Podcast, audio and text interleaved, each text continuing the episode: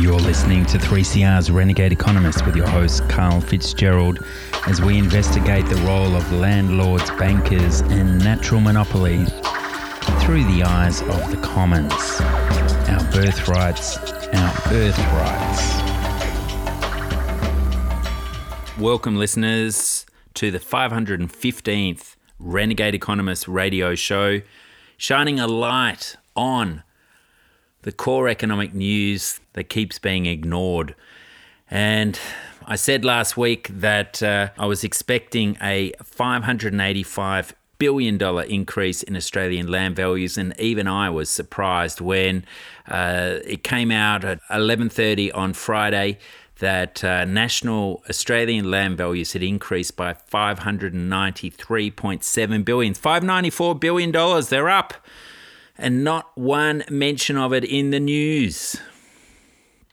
This is incredible. It's like 40 times banking profits, but no one's talking about it. It's basically where the banks make their 15 to 20 billion dollars a year in in profits comes from this rising value of land and the fact that we all need to mortgage ourselves to the hilt over 25 to 30 even 40 year mortgages in the country but nobody looks at what is possibly the world's only measure of national land values.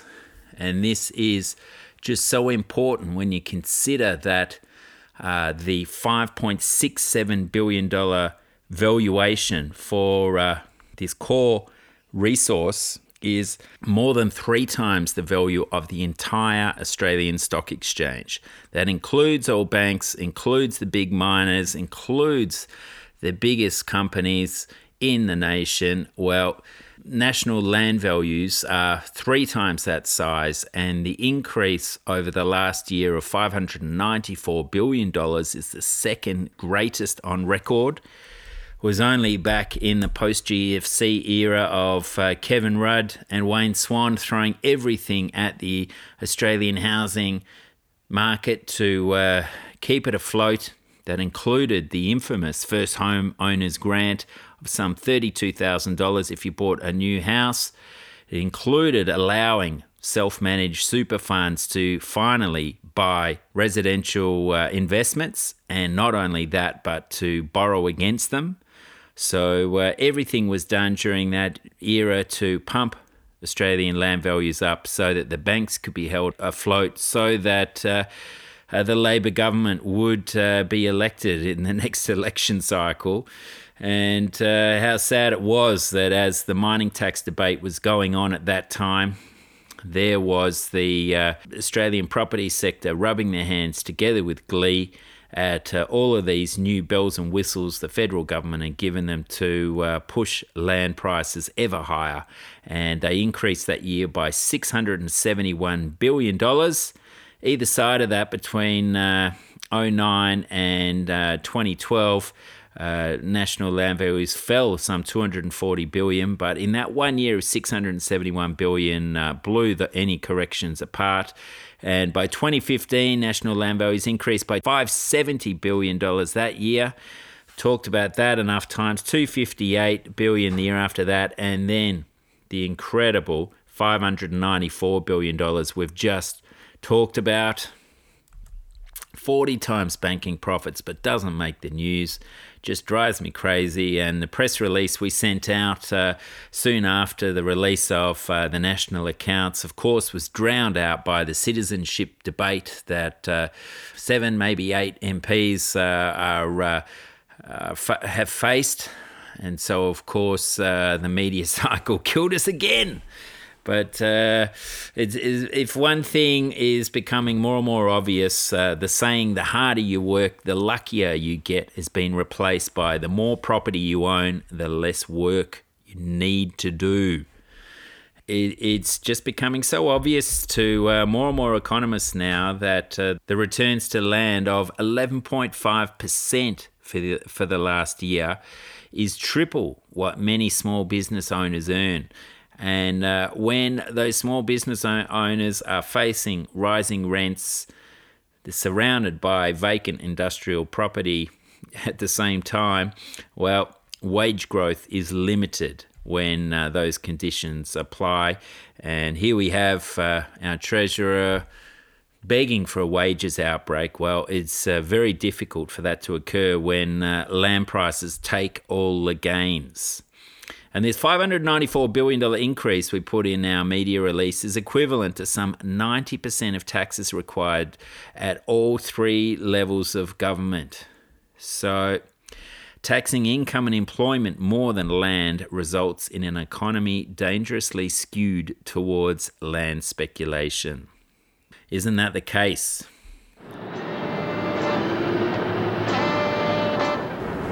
Don't be frustrated. Why shouldn't I be?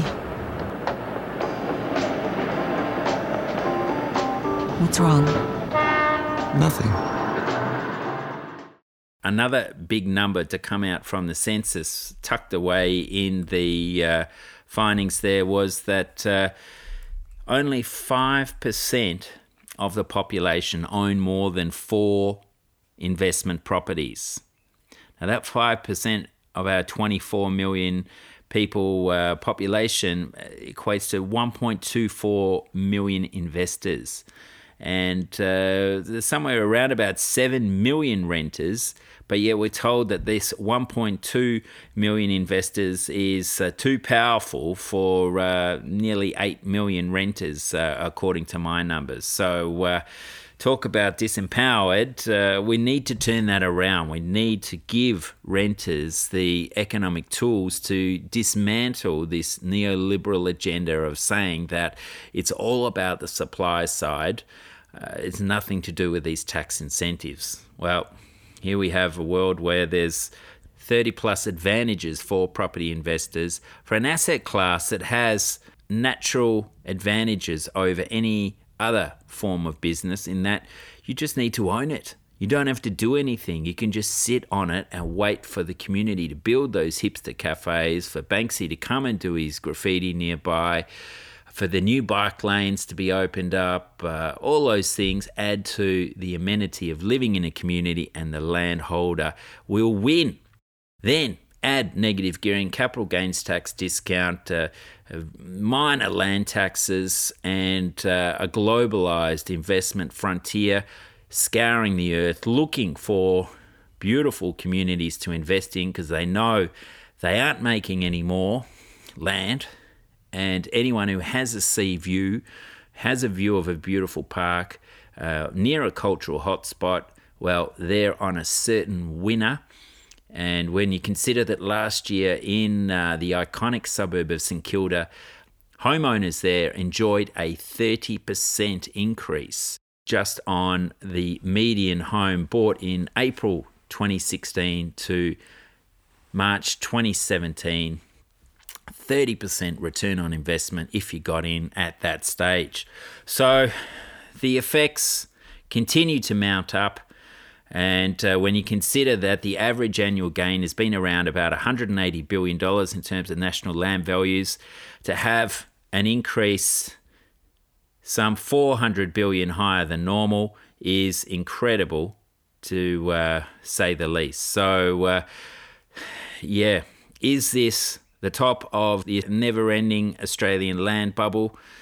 Who knows what other policy tricks government is going to throw towards this top 5%, top 1%, as the rest of us uh, wonder where the wage increases are going to come from.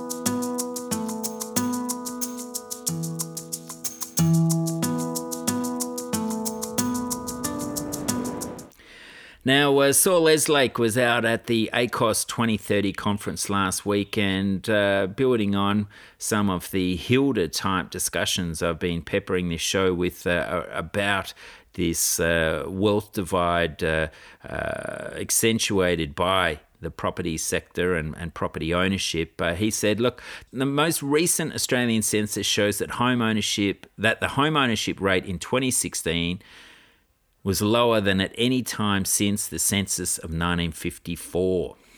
And get this the median net worth of households aged 55 and over has doubled over the last 14 years. Whew, talk about first come, first served economy. That's what we're living in. And uh, here's the effects, dear listeners. The median net worth of households aged 35 to 55 has increased by about half of that over that period. But uh, the median net worth of households 25 to 35 has increased by less than 20%. So uh, the effects are adding up. And Eslake goes on to say, you can't say investors are having no role in declining home ownership when you consider that 25 years ago, first home buyers and investors received about 18% of the lending for housing. Whereas in recent years, the share of housing finance going to first home buyers has fallen to 10%, while the share going to investors has risen to, dear listeners, you'll know this number, 50%. So, where are our cultural leaders on this? What is happening? Well, this morning, I uh, late last night, I read a, a piece in the dailyreview.com.au by Helen Razer, and uh, it was a cracker of a piece. Let me pull up the heading: "The Block: A terrible program, sure, but it's a terrible time." And she goes on to talk about reality TV being damaging and and she goes on to to uh, point out that uh, David Hughes, a credible everyman comic who built a good fortune on the foundation of his early doll bludger material, purchased the Instagram home for $3.067 million on the block last week. Hughes has said he purchased the home as an investment, which is probably not the most insightful move a guy could make in a market routinely described as a bubble. But this guy, who took his place at the auction next to another guy who was once on The Bachelor, does not endure the reality most viewers of the block must. Hughes might have clean forgotten the 0708 real estate led global financial crisis. We haven't, because we're still living with its effects and the refusal of our leaders to truly regulate the banks that caused it. Well, I don't know about that last bit, uh, Helen. They're certainly in on it, but if we land taxed away these uh, natural increases in location, location, the bank's profit margins would shrink drastically because this is where 70 to 80% of their mortgage lending comes from, the real estate sector. But hey, I had to tweet Hughesy, didn't I? Talk about deluded at David Hughesy, because Deluded is the name of his new national tour. A $3 million investment purchase equals $3,000 rent per week for your renters. And of course, uh, Hughesy responded long term capital growth is the strategy. We'll see where it sits in 20 years. Well, let's hope uh, for Hughesy's sake, he doesn't put up with a, a situation like uh, what happened the last time our incredible land bubble and private debt to GDP was at these sort of levels back in the 1890s. We basically didn't need to build a house for 30 odd years. Land prices took some 40 years to uh, get back to their 1890s levels, and anyone caught holding that hot potato as the market turned down lost a swag of money were generally wiped out. So, uh, yeah, it's uh, a sad thing that, uh, you know, a comedian like Hughesy, who we all see as a good bloke, is uh, part of this game applauding this national property speculation fervor.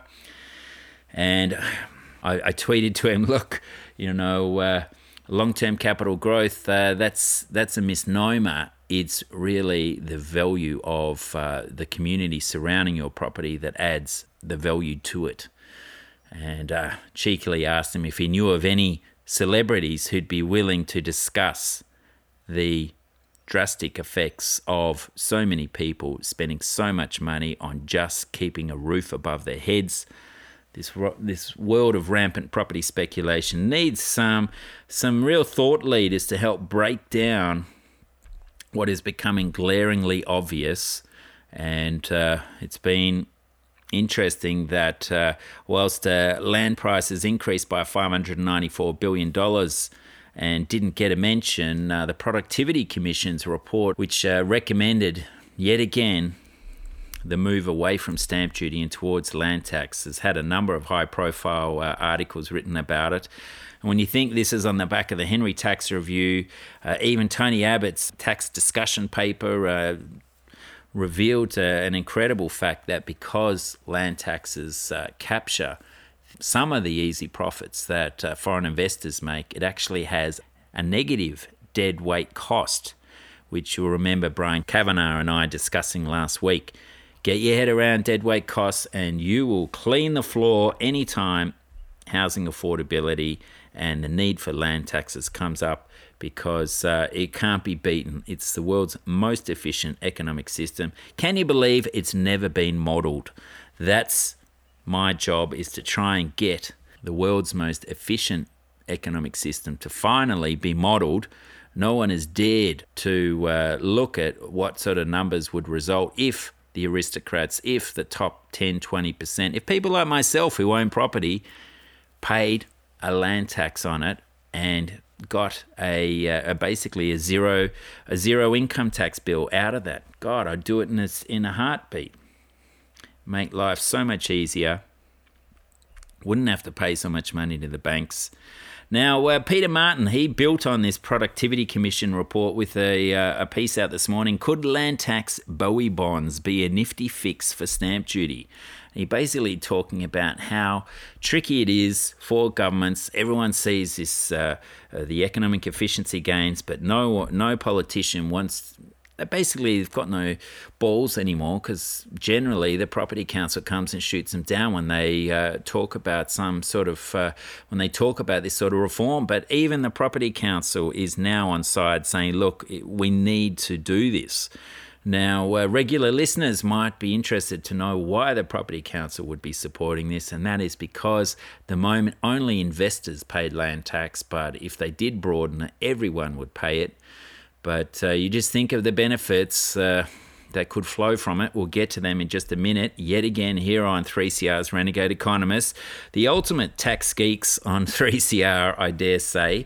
Um, ultimate, maybe only. Who knows?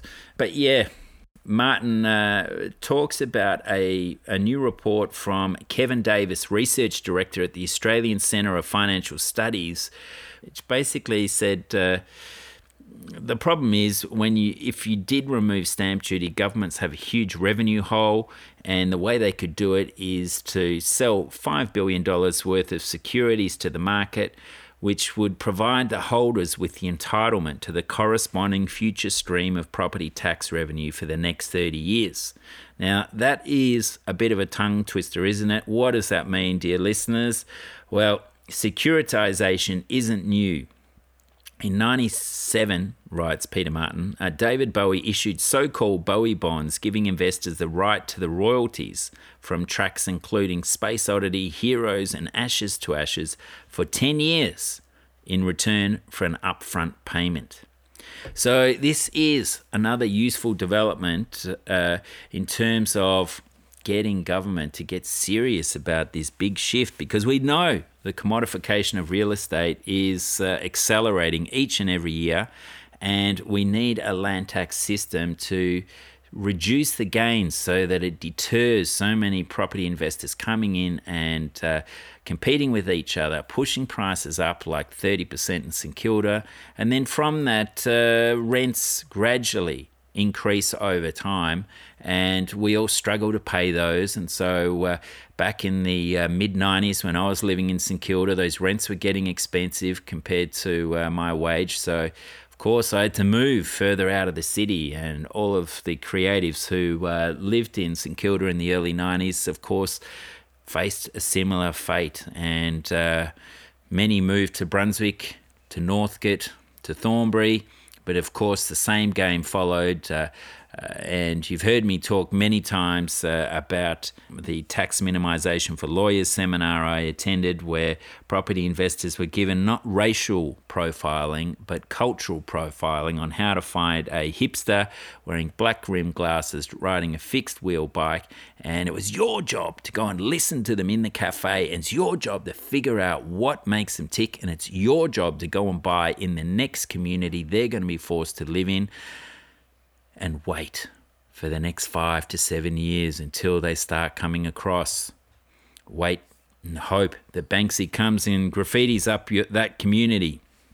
That's what they're doing. That's what they're doing. And I keep asking how much economic pain are you going to face sitting in that traffic jam, sitting in that dingy house, looking at people like Hughesy, of all people, buying a property where, according to uh, mainstream economic thinking, uh, you'd need to be charging your renters $3,000 a week to justify your purchase price.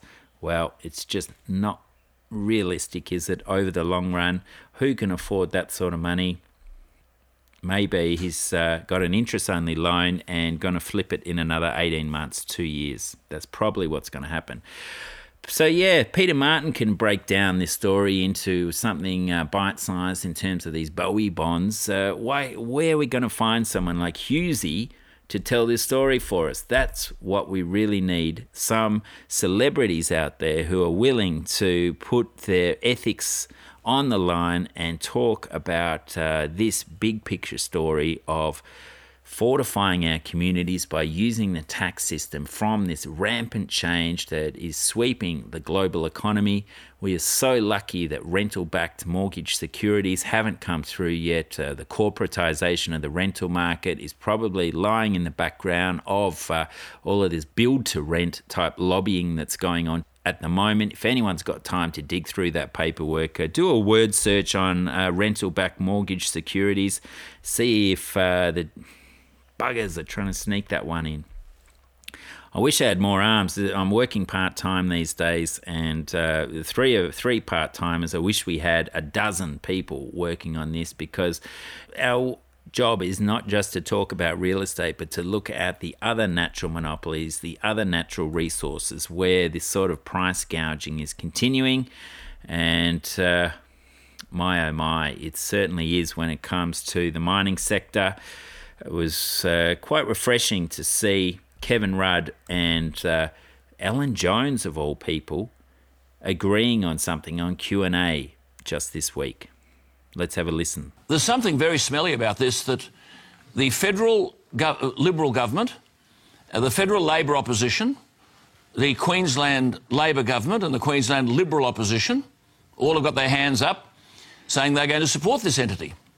Now, if Indian banks won't lend this mob any money, and the Australian banks won't lend them any money, and the ABC, this this station here, has done significant and exhaustive work on the duplicitous behaviour of this Adani mob in transferring monies to the Cayman Islands, and there are severe, significant investigations about this in the Indian courts. Leading members of the Adani family are before the courts in India. So I don't understand how we would regard these people as proper people to have the kind of involvement in Australia that they now seek. And yet here are these companies tipping in money to the major political parties, and they obviously believe they're going to secure some kind of benefit. Um, I just find this thing, and you're right about the jobs. That is a complete overestimation of what the jobs might be. The Galilee Basin is central to the Great Artesian Basin, uh, the water supply to outfits uh, like uh, Jericho and others who'd lose their water. It's the source of water for farmers in the region. I, I just, uh, the, the must, there's got to be something on here. You know, for example, we oppose developers' money to political parties. Presumably, developers are crook and knocking on doors seeking all sorts of advantages. Well, how come mining money's okay? They can, they can tip it in and they do tip it in. My little place where I was born, Acland, is being destroyed. We've fought like hell against all of this prime agricultural land. Why is mining money okay but developers' money isn't? My starting point, uh, unlike Alan's, is uh, climate change. And whatever we think about what was achieved at the Paris conference, uh, if that is implemented fully, fingers crossed, then that's one third of what is necessary in terms of greenhouse gas reductions in order to keep temperature increases within 2 degrees centigrade this century. And so, therefore, the prism I take on this thing is for God's sake, when it comes to future coal mines, be very sceptical indeed. And the big danger we see globally, and let's just step back from a bit, just not just from Fortress Australia, is that Indian companies, Chinese companies, and, and uh, Korean companies, South Korean companies, represent now 70% of the global investment in new coal mines across the world. Often dirtier, much dirtier than the ones we're talking about up here, but my reservations are about coal, period. so, uh, is, and the final- is, is, is- well, just a quick one. Is Chairperson Palaszczuk, uh, the Premier we referred to earlier, making, and a Labor Premier, is she making a big mistake here? Well, I think it's massively controversial, and the thing I'd not be touching with a barge pole is this business of uh, what Alan referred to before. God, there's two things we've agreed on now. Be careful, Kevin, be careful. Uh, comrade, the, uh, the, uh, is that no, as follows: is um, is a billion dollars from this North Australia Infrastructure Fund is wrong, wrong, wrong.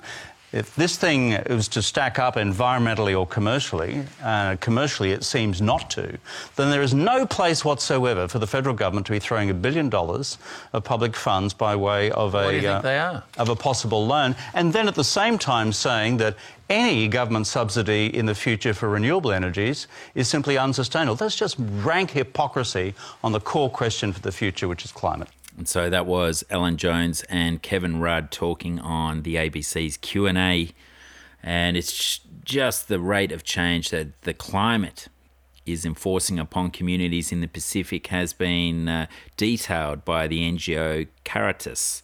And uh, they have uh, a report out looking at um, how many communities have already been moved on because of uh, the rising tides. And in Papua New Guinea, some 30 to 35 communities have seen people moving away or relocating to higher ground. Food and water supplies are being affected by weather events and large scale extraction of resources. Over in Samoa, in a coastal village of Solo Solo, 60% of people have had to relocate. And this one got me. Even in New Zealand, 50 out of 70 groundwater sites failed drinking water standards for E. coli this year. So we have those pressures on the water base from one side. Then we have Adani coming in, and who knows what sort of uh, tricks they'll get up to, and and what sort of environmental uh, standards will be required with their tailings dam, and the leaking from that into uh, into our underground aquifers. is just incredible. So to think we're spending a billion dollars on this train line and the royalties from that uh, will be minuscule. Sure, the workers' taxes, uh, income taxes, will be counted as a, a spin off from it, but uh, what will the company actually pay when they can hide their profits in the Cayman Islands? It's another reason why we need to move away from company taxes, from income taxes, and towards taxes on our natural resources. You cannot hide them in a tax haven. My name's Carl Fitzgerald. Check out earthsharing.org.au for the show notes. And thanks for those uh, who've contact, who've sent in more investor advantages. I must update that document. Keep that feedback flowing. Renegades at earthsharing.org.au.